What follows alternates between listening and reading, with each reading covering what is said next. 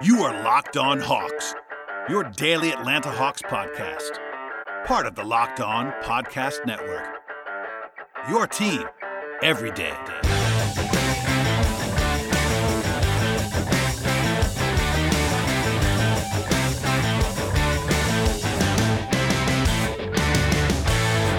Hello, friends. Welcome to episode 1127 of the Locked On Hawks podcast. I am your host, Brad Rowland, coming to you on a Tuesday evening into Wednesday. And today's podcast is brought to you by Truebill. Truebill is the new app that saves you money by helping you identify and stop paying for subscriptions that you don't want or don't need. And it can even negotiate better deals on those that you want to keep. Today's podcast will be myself and Ben Ladner of the Step Back. Ben is a longtime friend of the podcast. Always fun to talk to him. And Ben will be right with us shortly on the show. But first, a look at Wednesday's game between the Hawks and the Pacers. First of all, it's a 7 o'clock tip off, just a PSA there, an early tip in Indiana. So keep that in mind when you're trying to watch the game and uh, don't arrive too late to uh, join the tip as it is in progress. But beyond that, the big news of the day is pretty optimistic, and that is that Cam Reddish is questionable with the wrist sprain that he suffered over the weekend. That is a pretty encouraging situation because uh, he may not play in this game. Obviously, questionable means questionable, but the fact that Cam is not already ruled out is uh, pretty darn encouraging overall. And I kind of was bracing for a not a long term absence, but certainly a multi game absence potentially for Reddish, and he may be able to play in the first game back after that injury took place. The Hawks will, will be without Bogdanovich and Hunter and Okongwu, so they're still shorthanded in this matchup. But Reddish, uh, at least being close, and he was able to do some shooting on Tuesday, according to McMillan, who called him day to day, by the way. So we'll see on Wednesday. He's a true game time decision for Wednesday's game, it, it appears, but still a pretty optimistic um, timeline for his return. The Pacers will be without Justin Holiday, old friend of the Hawks, as well as TJ Warren, who's been out for the entire season so far. But the big thing for Indiana is that they're uh, listing Miles Turner as questionable for Wednesday's game, and Turner is their best defensive player, their anchor on defense, and um, obviously they'll, they'll be much worse without him if he's unable to play in this game. Keep an eye on that throughout the day. Um, other injury stuff quickly before we turn it over to Ben. Uh, Nate McMillan told Sarah Spencer of the AJC that Okongwu will be going to College Park in the next couple of days to start playing five on five in practice. That's a pretty encouraging sign there. Um, TBD on whether he plays in games anytime soon for College Park, but he's inching closer to being a full participant in practices, which is obviously the next step that he has to check off of the checklist. And then Nate also said that Hunter is doing mostly cardio work at this point in time after the wrist surgery, uh, doing some work with his offhand, but nothing on the primary hand that he's, of course, rehabbing after that surgery at this point in time. Um, for the purposes of this podcast, there is no official line at BetOnline just now for the Hawks and Pacers because of the injury uncertainty, I would imagine, because of Turner and Reddish even. Um, I've seen a couple of sentiments that the Hawks could be underdogs in this game, uh, according to the market at this point in time. It could be a coin flip, I would say, coming into this game. If the Hawks are uh, have Reddish and the Pacers don't have Turner, I'd imagine the Hawks will be favored in this contest by the time it starts. And Turner, um, you know, not, it's not a shot at Cam. Turner's a better player than Reddish, so the big swing in the betting line could be uh, Turner's actual status. But uh, it's a coin flippy kind of game, a nice test for the Hawks. Indiana is uh, actually at a rest disadvantage in this game, but of course they're playing at home, and they've been playing reasonably well in their home ballpark this year. And of course the Hawks are shorthanded. You know, actually the, the absence of Holiday could matter a little bit for Indiana. They've been pretty healthy this year, with the exception of T.J. Warren being out. But we'll keep an eye on that throughout the day. We'll have a full podcast breaking it down as we always do on the show. And please, please, please subscribe to the podcast. I always say that, but I, I definitely mean it, and it, it does us a, a great deal of service if you can go ahead and enjoy the podcast and also subscribe and tell a friend about the show. All right, that's enough on the Indiana game. Again, it's coming up on Wednesday. We'll have a podcast after the game. Without further delay, here is myself and Ben Ladner. I am joined now by longtime friend of the podcast, Ben Ladner is back. Hello, sir. How are you? I'm doing well. How are you? Thanks for having me on. I'm well. Uh, thanks for being here. Uh, I said this before I brought you in, but we actually recorded this on Monday night. It's not going to run until I think Wednesday morning or Tuesday night, one of those. But uh, sometimes real life gets in the way, and Ben is flexible, and I appreciate him joining the podcast as always. And you know, there's a lot to get to. It's also kind of a weird time when uh, the Hawks have this three day break in between games, which is the first time all year. So uh, it's rare, Ben, as you know, uh, mid-season to be able to like record a podcast and like and then bank it for a day and not be too worried. Yeah, and that's kind of where we are right now. Yeah, and it's sort of like Thanksgiving. Actually, is one of the only times you can kind of do that, where you know nothing's going to change, everything's kind of static. You can write down that a team is fifth in defensive rating, and you don't expect it to drop to eighth the you know the following day. So everything's kind of stable right now with the Hawks, but uh, at least in terms of the schedule, injuries and other things, not quite so much.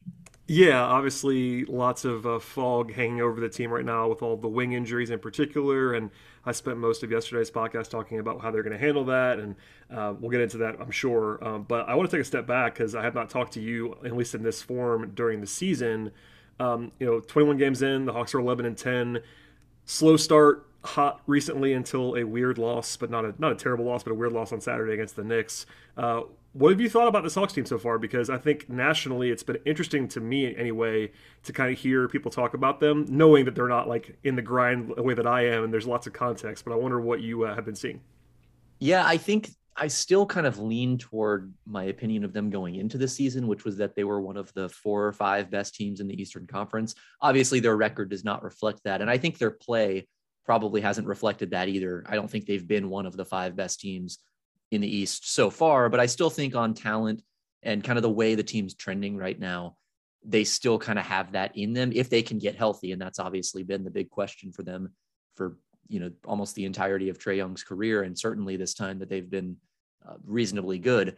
So I, I, still think like all things being equal, everyone at full strength, you know, um, I, I still think they're probably about the like the level of team they showed to be in last year's playoffs and be a little below that. Um, but you know, certainly 11 and 10 is not the kind of record that you look at and say, "Oh, that team's a juggernaut," or they belong in the conference finals discussion. I think they still need to earn that. I don't think they've they've quite earned that distinction this season just yet. Um, but like I said, it can still kind of get there. And I think the way things are trending right now, given where their offense was two weeks ago, where their defense was two weeks ago, I think you certainly have to look at them and say they're in a better position than they were. And I think you just have to hope that that trajectory will continue to kind of carry forward, which will obviously be made more difficult by these injuries to basically all of their wings, it seems like. yeah, I mean, with this hot run recently, they're actually, at least as we record this, they're in the top eight or nine in net rating, and that kind of tells a pretty favorable story. They have some lopsided wins, and I've pointed this out a couple of times, but, you know, it's kind of it's tough. It's so early and the sample size is limited, but they have no bad losses. Like they've had some games where they, where they didn't play well. Like they got, they got killed in Philadelphia, for instance. They got you know they lost by a bunch to Utah at home, but um, they've only lost to either really good teams or they've lost on the road to teams that are like respectable. The first time they actually had a loss that was at home to a not great or at least a not fantastic team was actually this last loss to New York. So if you want to go like you know line by line, which we which we will not do on this podcast. Um, they have not had too many like terribly worrying performances. It's just that they had to kind of find their defense, and I've talked about it a lot. But that's kind of the big thing for me. Like I wonder if you agree with this, but my, my general operating assumption is that they're going to be good on offense to some level. Like right now, they're in the top five again with this recent run, and Trae Young, as long as he is upright and has some sort of weapons around him, they'll be good on offense. It's just kind of how good or how mediocre or how bad essentially are the three options for their defense. And if you look at the the winning streak, a lot, of, a lot of attention was placed on the offense, but really it was the defense that kind of like found itself a little bit. Obviously, uh, Capela is the biggest part of that, but does that does that sort of track with you as like the defense is kind of dictating how good this team actually is? Absolutely, I, I think of it kind of the same way. That's really the barometer. Like you said, if they're the 28th defense, 27th, which they were a little while ago, the team's not going to be very good. And as a result, you saw them lose what six games in a row or whatever it was when they couldn't get a stop. When they're the 20th defense, as they kind of are now, or I, I guess recently they've been closer to like a middling to fringe top 10 level of defense. They're beating teams, and you know, you saw them win six or seven in a row. Part of that was the schedule kind of doing them some favors. They were able to find their footing against some not great teams. Uh, but I think also part of it is is just you know, getting guys kind of on the same page. Capela working his way back and looking a little bit more comfortable. I'm still not sure like quite how how confident he feels playing on that Achilles or what the degree to which that's limiting him right now. Um, but I think as the season goes on, presumably the more he plays, the the more comfortable he'll get with that, and I guess the healthier he'll he'll be unless there's a setback. Um, but yeah, I, I, think the defense is has always kind of been the barometer for this team because it's the biggest unknown. Like you said, with the offense, it really doesn't take much to build a high end offense around Trae Young. And I think even with this team in its depleted form right now, they're still going to have a pretty good offense as long as Trae Young's on the floor. And again, we're kind of seeing that that massive disparity with him on versus off. They're really good offensively with him on the floor this year. And this is, I think, the biggest disparity of his entire career when he goes to the bench. So Um, you know, that's that's always that that's kind of the formula for this team. They're an offense leaning team, and it is like you said, just about how how much the defense can kind of pick up the slack on the other end of the floor. The closer they are, I think, to average, the better. Um, in, unless they're above average, in which case I think the closer they are to like the top ten, um, that's kind of their ceiling to me defensively. But when you're as good an offense as this team can be, your ceiling doesn't really need to be that much higher than you know 11th, 12th, 13th for you to kind of get into that upper echelon of the Eastern Conference, or at least to be knocking on the door. Yeah, that, that makes complete sense. Uh, I want to ask you about Trae Young in a second, but first, a word from our sponsors on the show today. Right now, the job market is filled with once in a generation talent. So, how is your organization going to put together an all star team? Your front office needs an all star roster, and you need Indeed. Indeed is a hiring partner that gets you what you really want, which is a short list of quality candidates as fast as possible because you can do it all from attract, interview, and hire all at Indeed. Don't struggle on your own to find quality candidates. Indeed can help you hire the right people right now, and they can also partner with you on every step of the hiring process to find talent with the skills that you need through tools like Indeed Instant Match, assessments, and virtual interviews. With Instant Match, as soon as you sponsor a post, you get a short list of quality candidates whose resume on Indeed matches your job description, and you can even invite them to apply right away. And with Indeed Instant Match, over 90% of employers get quality candidates as soon as they sponsor the job post, according to Indeed data. And candidates you can invite to apply through Instant Match are three times more likely to apply to your job than those that can only see in the search, according to Indeed data. Get started right now with a $75 sponsored job credit to upgrade your job post at Indeed.com slash locked on. Get a $75 credit at Indeed.com slash locked on. Indeed.com slash locked on. Offer valid through December 31st. Terms and conditions apply. Need to hire? You need Indeed. It's the perfect time for Built Bar. Built Bar is the new holiday dessert. Feast on something that's totally delicious and feel good about it. One slice of pie has upwards of 300 calories. That might even be on the low end. But most Built Bars have only 130 calories and 4 grams of sugar with plenty of protein. Replace the coconut cream pie with coconut built bar. Go for a raspberry built bar instead of that raspberry pie. Lots of good flavors to replace any pie, and they're low calorie, low carb, low fat, high protein, and covered in 100% chocolate.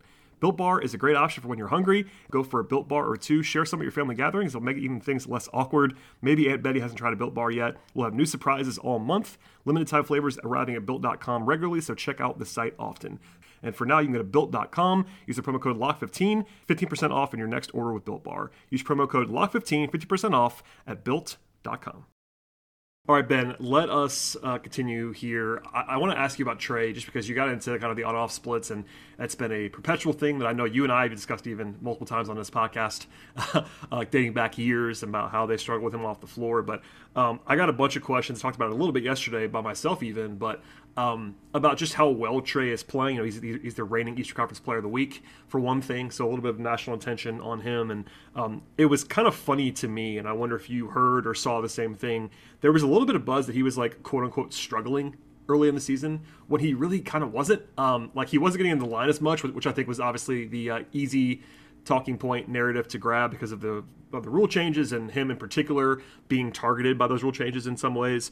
But you know, even before this recent hot run, his numbers were generally fine. And then with this hot run, he now has arguably his best numbers of his career so far in terms of uh, the overall. We factor in defense and all that stuff as well.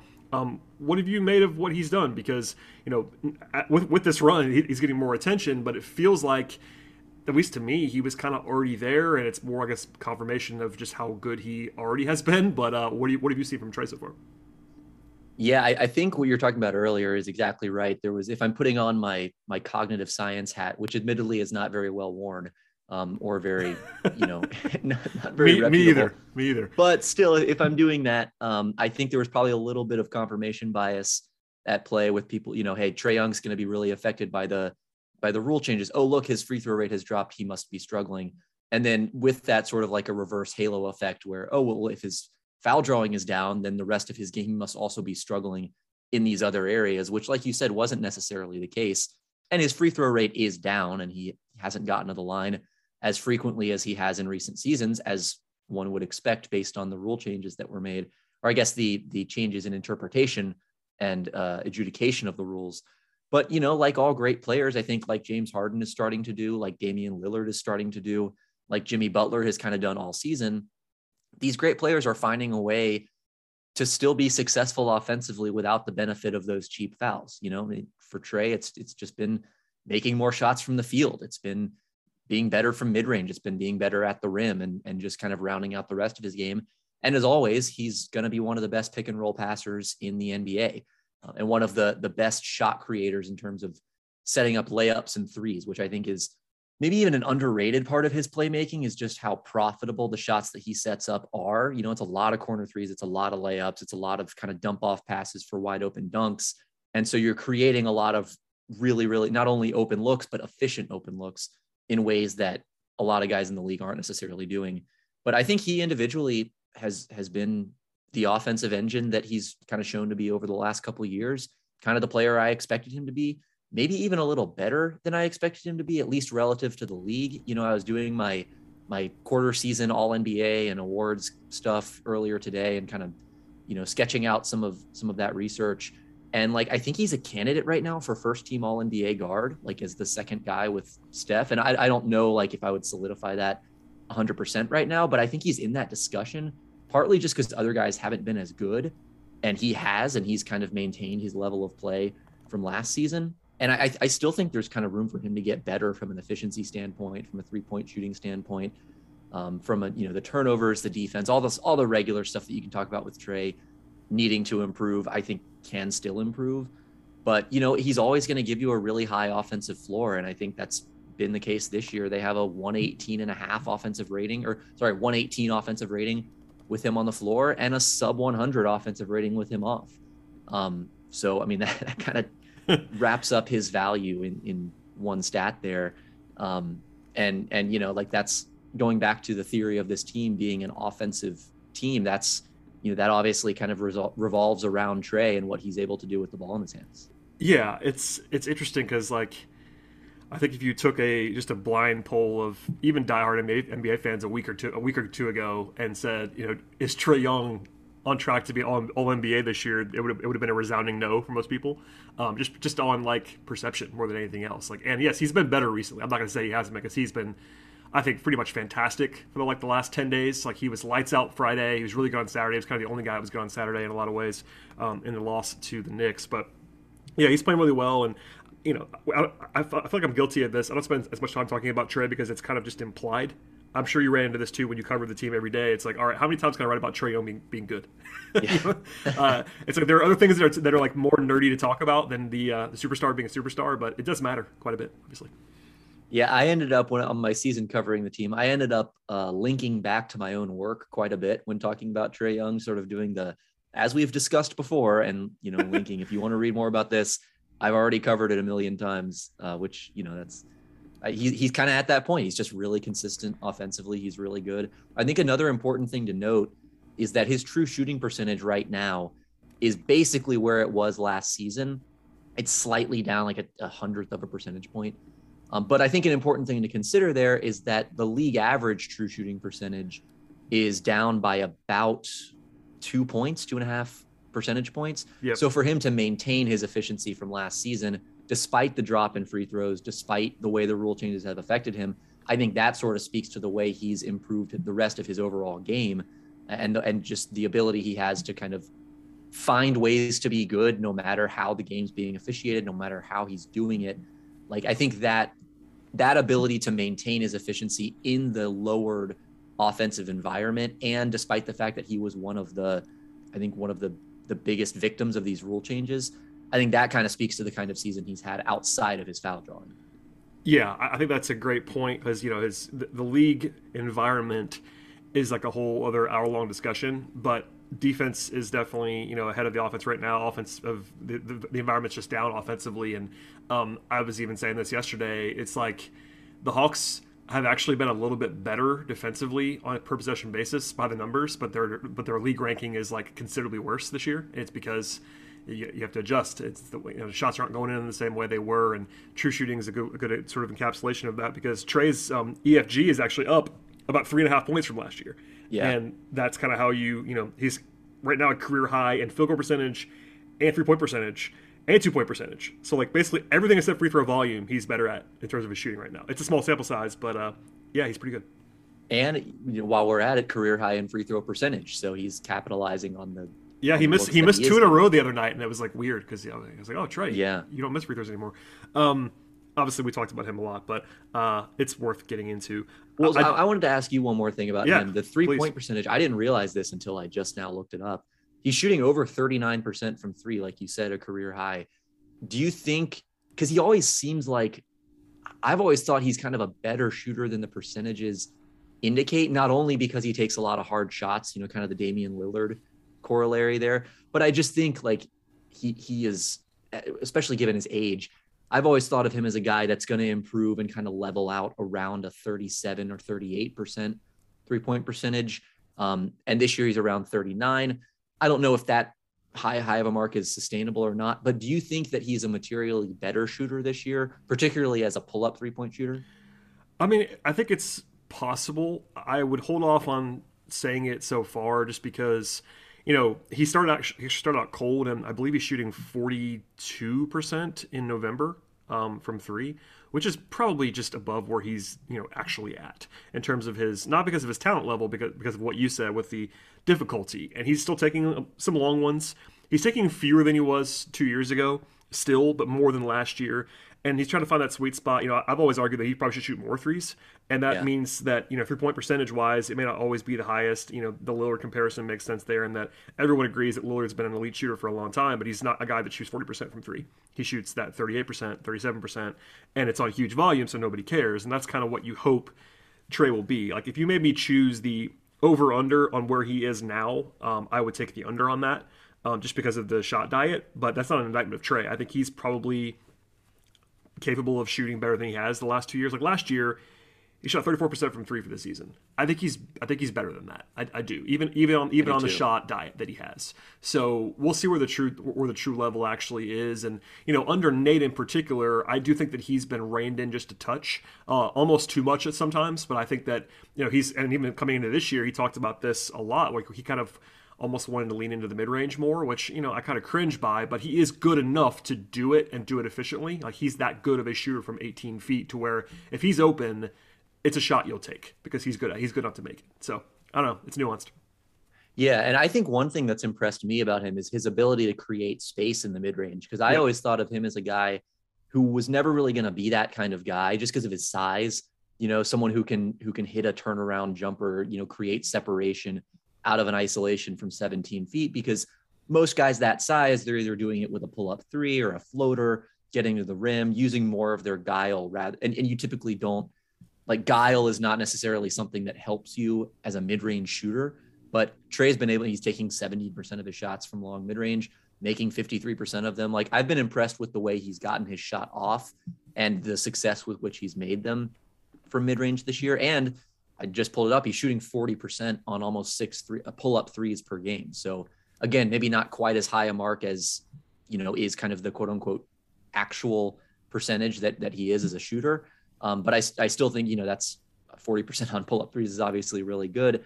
And the more he can establish that as something the defense has to respect, I think the more that opens up the rest of the game, not only for him, but for the other guys on the floor. Yeah, I'm glad I said that thing at the end because I think one of the biggest things about his mid-range shooting, you know, beyond his own his own skill level, is that he's at a point now. Not that he already wasn't, but even the last year with the playoff run and all that stuff, where he's being encouraged to shoot those mid rangers, and people are overplaying him in both directions. Like people are scared of his floater, they're scared of, three, of three point shooting, and obviously his passing. So that kind of allows him even more wiggle room that he can create still, but um, to get those shots off and kind of be a three level scorer in, in the truest sense. Um, before we get to uh, a couple more things and talk about the rest of the East, I do want to ask you about the East. I word from our sponsors on the show today. Football season continues, and the march to the playoffs is here, and BetOnline has you covered all season long for more props, odds, and lines than ever before. BetOnline remains your number one spot for all the sports action this season, and you can head to our new updated desktop and mobile website to sign up today and receive a 50% welcome bonus on your first deposit. That's 50% extra cash and a welcome bonus on your first deposit if you use the promo code LOCKED ON to receive that bonus. One more time, that is promo code LOCKED ON to receive that welcome bonus from betonline.ag. With basketball, football, NHL, boxing, UFC, golf, tennis, auto racing, and much, much more, in addition to your favorite Vegas casino games, do not wait to take advantage of this amazing offer and all of the amazing offers available for the 2021 season. BetOnline is the fastest and easiest way to bet on all of your favorite sports, and one more time, a 50% welcome bonus on your first deposit if you use the promo code LOCKED ON to receive that bonus. BetOnline, where the game starts. All right, Ben. Before I get to the rest of the East, we sort of talked around the injuries on the wing. Um, I know you're not in the weeds watching uh, TLC tape right now necessarily, um, but uh, I have to ask you, just as a thought experiment, what you think the Hawks should potentially try to do uh, to paper over these three injuries. You know, Reddish could be, could be back sooner rather than later, which is obviously a positive. But um, provided I told you that the Hawks were without three of their best four wings, um, and this is more of a philosophical thing than anything else, like would you kind of go with the plug and play? Lean on your defense um, options, which are basically Solomon Hill and TLC? Would you rather go with like more Lou Williams? Um, maybe try to you know outscore teams. Um, I, someone floated the, the, the major league big option because McMillan used that jumbo lineup in the playoffs when they played Gallo at the three. There are all kinds of options. None of them are great, but uh, do you have like a, a an, I would say like I guess like an archetype for what you would try to do to bridge this couple weeks of uh, of Madison the wing?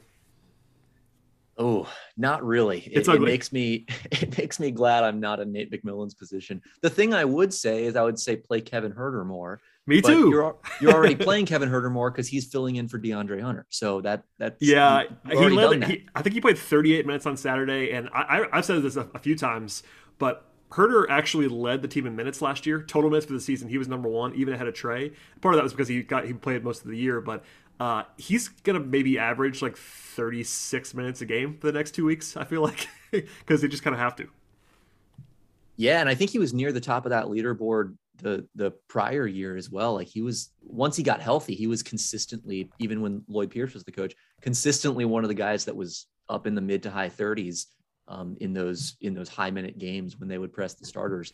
So I, I feel like they they're already kind of maxing out Huerter and what he can do. Reddish was was also kind of the the logical fill in for Hunter, but now he's on the shelf. Um, and Bogdanovich, obviously, kind of your your hybrid backup point guard, starting two guard, small ball three, you know, sort of jack of all trades on the wing. But you know now he's out, so it's there's really all of the guys that you would figure, oh, he, you know, this guy could replace this guy if just one of them were injured, or you know, all the different kind of combinations you could go with there. A lot of them are taken away because three of your four wings in the rotation are now out. You just don't have them for however amount of time that they're not going to have them. So I guess it's more TLC. I, I, guess you might give Solomon Hill a try. Maybe you call Jalen Johnson up from the G League and give him a shot. Although he seems like more of a kind of a straight four right now, not necessarily a guy who's going to play on the wing. Yep. You know, the big lineup with Gallo, but at age 33 and he looks pretty slow. Um, can you really get away with playing him at the three. Can, so can, can confirm, by the way, Gallo. Uh, I love Gallo. He is not looking fleet of foot at age 33. Yeah, so. and and the other thing, I mean, if you talk about the, the double big lineups, Onyeka Okongwu is not back yet either. So he's that's kind of another arrow in the double big quiver that you don't have available. So you you know because if you play a, a double big lineup to slide a power forward to the three, you know you need to fill in that spot with a four slash five type of guy, but now one of those guys is out of the rotation. So there really are no good answers here, I guess is is kind of what I'm saying. Um, I wish I could I could give you no, anything. That that is that, the right that, that is the right answer. I promise you, Ben. That, that is the right answer. There, there are no great answers, but I figured at least ask you uh, hypothetically. Because um, yeah, I mean, I've talked about it a lot. I probably still will, and we'll we'll sort of adjust with what Nate does on Wednesday.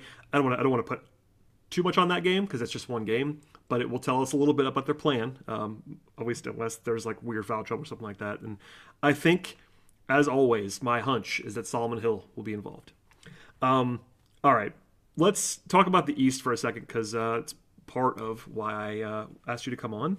Um, you know, I have not talked about the East a ton so far. We're at the quarter mark basically of the season, and the standings are a little bit weird which makes this even more interesting because there was that you know, kind of that consensus at the top of the East coming in where it was you know kind of that two team tier with Milwaukee and Brooklyn for most people, and then you get into that group with the Hawks and the Heat um, and the Sixers.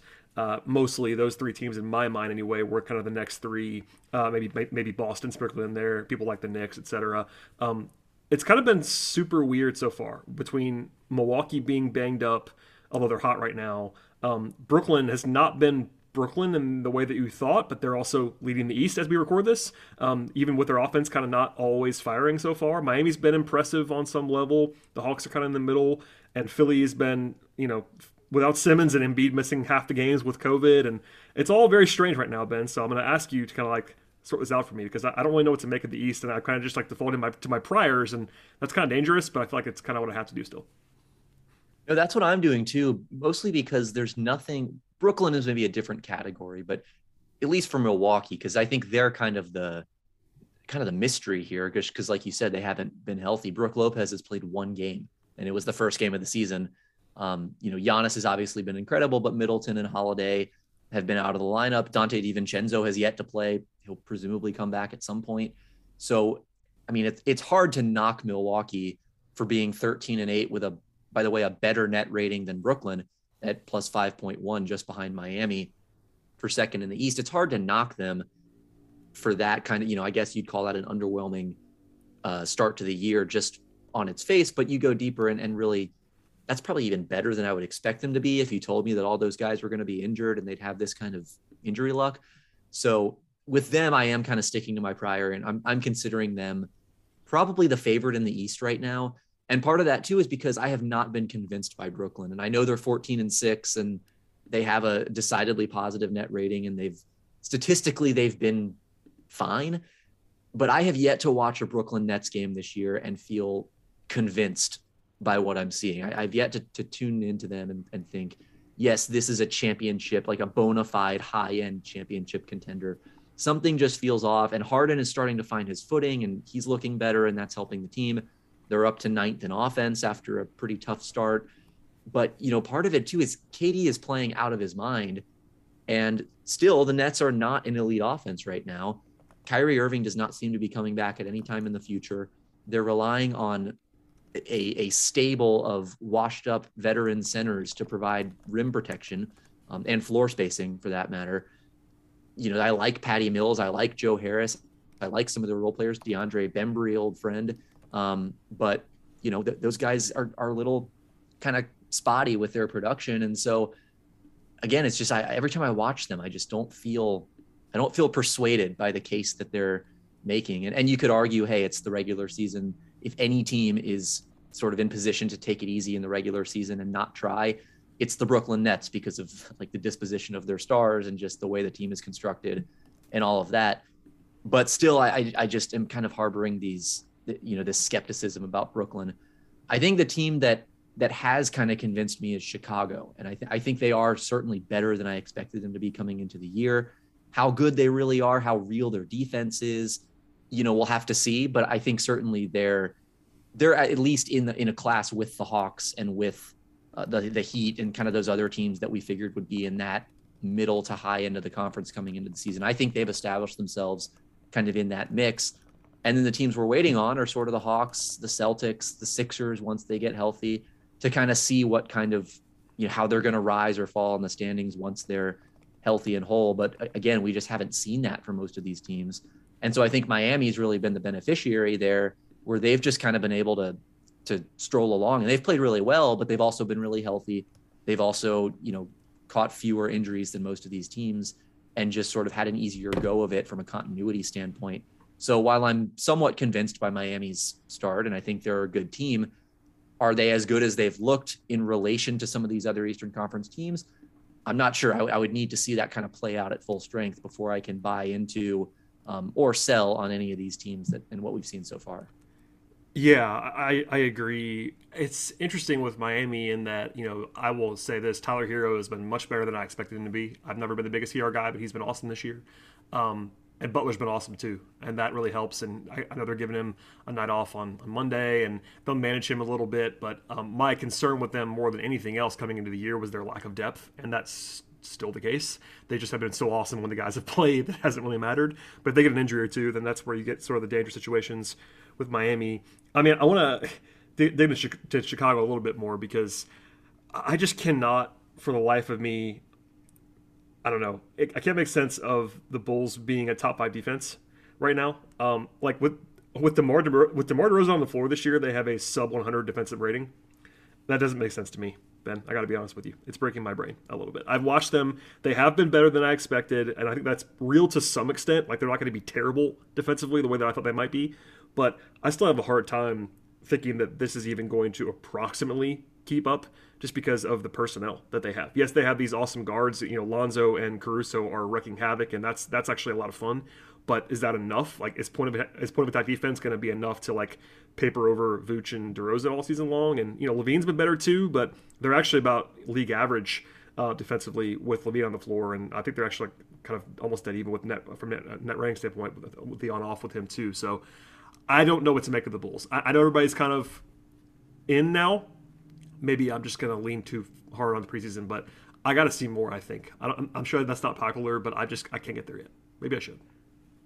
No, I'm with you. And part of that is because I think the two guys you'd point to as being the reasons for their defensive success, Lonzo Ball and Alex Caruso, who are amazing on the wing and, and they, the pressure they provide on the ball and the way they get over screens, and even as help defenders from the weak side, they have a lot of impact when you watch them. But, you know, even those guys, they're roughly, they're, they're slightly better with them on the floor defensively. Like each of those guys, the team is about a point per 100 possessions better defensively with them on the floor compared to with them off. So it's not even they are not having this this massive impact. They're not driving the success the way you might su- suspect if you just watch the team. It is, I mean, if just statistically, and this is of course why there must always be nuance and context to these statistics, because statistically, DeRozan and Nikola Vucevic are the two guys by the on-off numbers that are driving their defensive success. And well, like ben. you, I guess that settles it. You know, I guess yeah. I guess you put them on the all-defense team and you call it a day.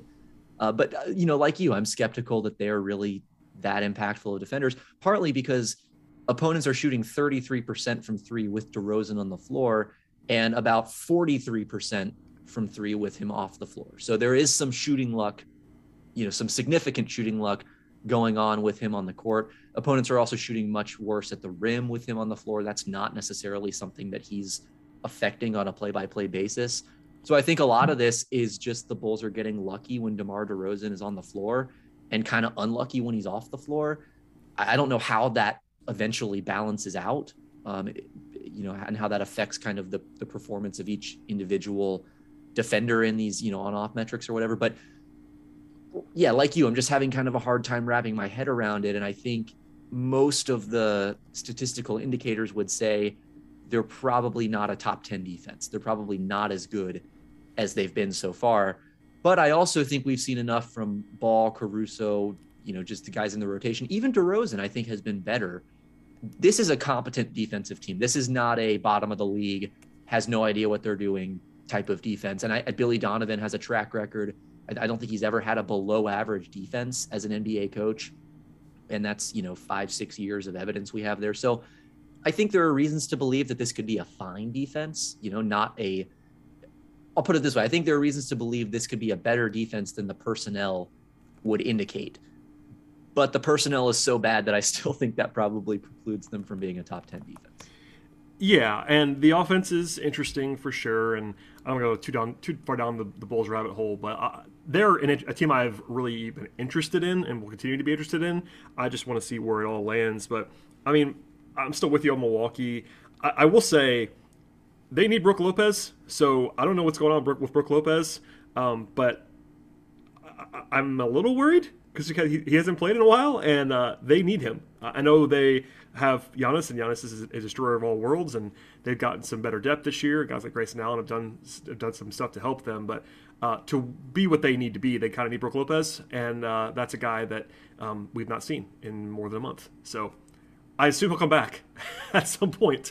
But it's kind of like Philly with like it's obviously a little bit different with Philly because of the Simmons carrot hanging out there, but uh, we don't know what Philly's going to look like at the post All Star break. Uh, I, I want to know what Milwaukee looks like, and that means having Brook Lopez. Yeah, and uh, you know, like you said, they've kind of been obfuscating the exact status of him right now. Like I said earlier, he's only played one game, and you know, we just have not seen him yet. So I guess the bright side, if you're a Bucks fan, is that this is really helping Giannis's MVP and Defensive Player of the Year candidacy. But I think the the Bucks probably have bigger concerns than that. But and Giannis, for that matter, have bigger concerns than uh, the individual hardware that he might pick up this season. And and I agree with you. Like you know, like you said, they do need him to kind of get where they want to go, even if he's not closing games for them in the playoffs or the regular season. Even if he's not, you know, a, a more than like 24 minutes a game type of guy.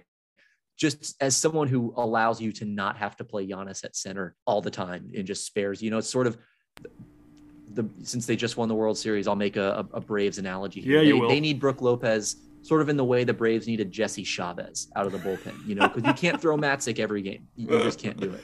Oh, that's a delightful analogy. Well done. Um, no, it's it's interesting. I mean, I still would pick Milwaukee uh, to win the East right now. I think there are teams that can that can win the East. I think the Hawks are among them, um, and that'll be interesting to see what happens there. I mean, there are lots of teams too that might have a trade to make if they want to make one. You know, Philly is the most obvious of them. Um, but Brooklyn just lost Joe Harris for a while. That's going to be interesting for them to see if they go out and get somebody. Um, they have a weird, weird, weird roster right now. Plus Kyrie, is that what's happening there? Who knows?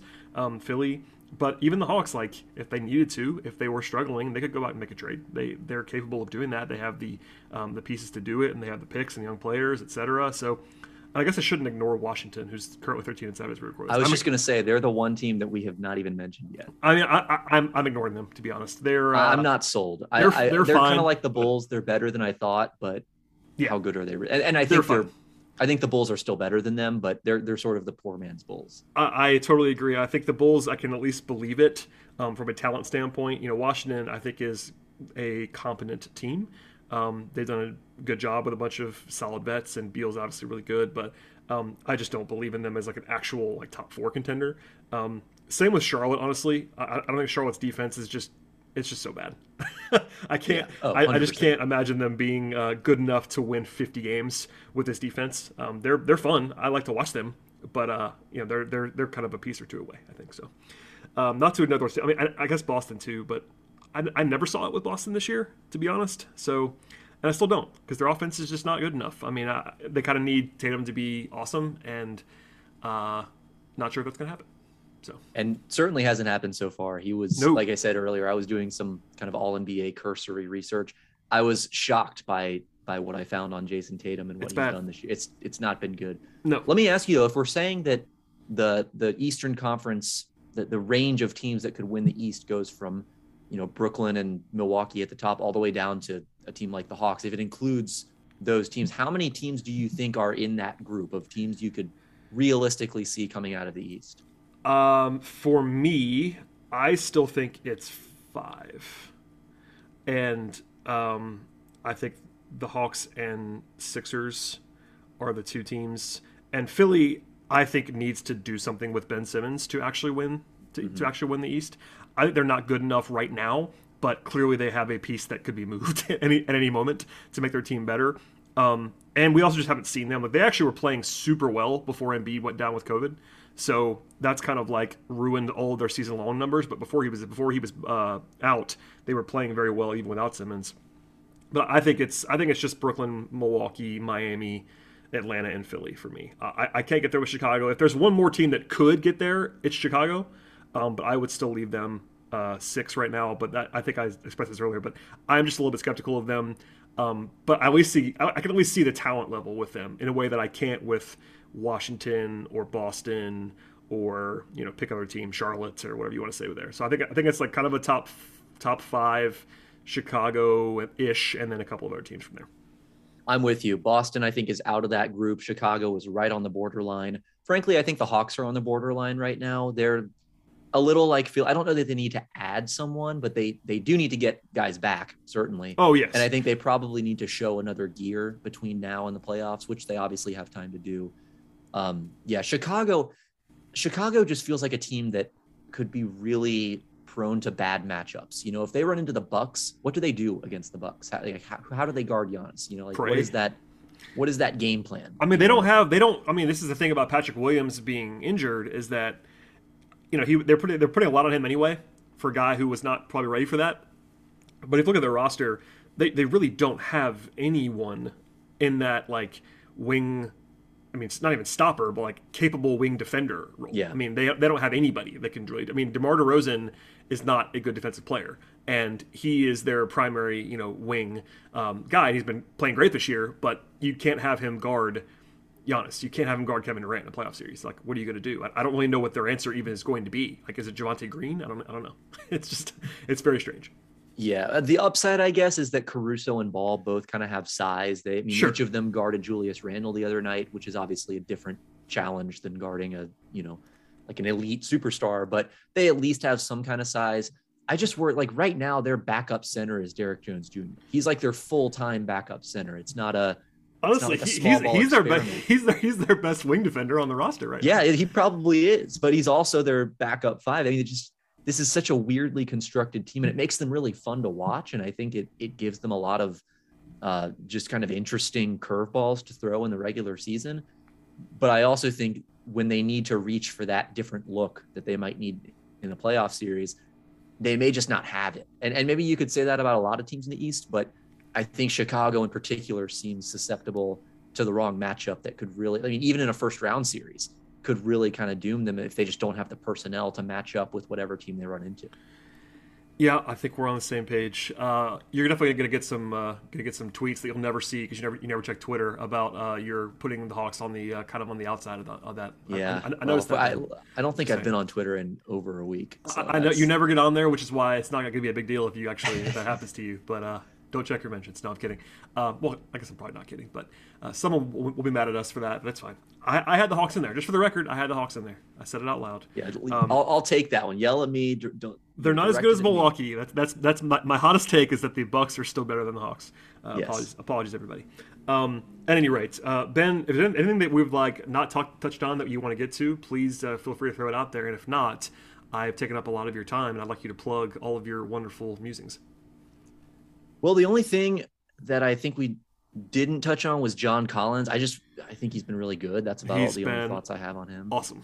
Yeah. Um, well, real I, quickly, I, I, I've been his- like overflowing, by the way, on, on Collins this year. Like, I, I feel like I'm almost going too far, but I'm also not. Like how good he's been, and it's not. It's kind of funny because I'm pushing hard because he ha- he doesn't have the counting stats. You know, two years ago, whatever, I think he averaged 21 and 10 for the season, and he's a much better player now than he was then, and he's Yes. averaging like 17 and nine, and like I know because I watch him every game, but like he is playing so well, like full full court game, you know, full everything. Basically, his passing's the best it's ever been, defense the best it's ever been. He's just uh, he's so good, man. yeah, I, I've really come to enjoy watching him. Just how hard he plays. Like Oh, there were times during that 20 win season that you and I both covered, the team just did not have it, and Collins was like the only guy playing hard and actually, you know, going hard for rebounds. And He has one speed, man. You know. He has, and, that, and that's the thing. Like I worry about him sometimes, like in blowouts or uh, situations where I don't want him to go so hard. Like he, he'll go like try to jump, jump over somebody in the fourth quarter of a 15 point game, and it's like John, don't do that, man. You're, you're gonna get hurt. But it's also just him. Like he just that's what he does. He flies around. yeah, he's a joy, and I think he's at like 64% true shooting on the year or something. Just Honestly, just I think really that's where he is for like the last three seasons combined. It's absolutely Yeah. absurd. Like he might be the best finisher in the league. I, like, I don't necessarily disagree. I think he's one of the best offensive bigs. Like once you Oh, get yeah. outside the Jokic, Embiid, like obvious on ball centerpiece type guys, he's I mean he's on that short list of next guys. Yeah, the way that I would describe it is like, yeah, maybe, maybe like Zion, the way he was playing last year, like maybe Yeah. would be on the level of, of ahead of him. But like, you could say pretty convincingly that he is one of the best play finishers in the league, if nothing else. And he's gotten so much better as a passer. Like, he's not going to be, he's not Jokic, but he can he can run a short roll now in the way that he wasn't before. And he's he's got his head up and defensively he's come he's come, he's come such, such a long way. I mean, I, I don't want to overstate it, but he was so bad in college, and he was so not good as a rookie uh, defensively, and now he's like a legitimate positive, and it's uh it's been a lot of fun to watch that like slow but also interesting progress, and like he's just a complete player. Like he doesn't really do anything poorly anymore, which is interesting. Yeah. I'm glad to hear that kind of lines up with what I've seen, which is obviously less than what you've. I'm glad to hear the the actual season long. Uh, He's been great. Information kind of matches so up with what I've seen. Oh yeah, I can vouch. He's been awesome. I've been- I've been yeah, effusive. that's about all I've got. Uh, I'll I'll say people want to listen to me speak more than they already have. You can listen to the Read and React NBA podcast. That's you know sort of weekly, bi-weekly, just as often as we can. Uh, John Sauber and I host that, kind of discussing the entire league in about the level of depth we have today on the Hawks and on the East. So if you want more of that type of discussion, you can check out Read and React. You can also read my work covering the NBA at the Step Back, um, just sort of general NBA kind of I guess you could call them niche NBA musings, kind of going going deep on specific topics around the NBA. Um, so if you're interested in that, check that out too. And that's about all I've got. Ben, it was a pleasure as always. Uh, I picked my spots, at least I try to, because you're a busy man with other things to do, and I listened to the other podcast and uh, all of that. But uh, I will certainly ask you to come on again because it's always fun. Happy to do it. Thanks for having me. As for everybody else, please subscribe to the podcast. We'll be back again after the game on Wednesday, and we'll see you next time.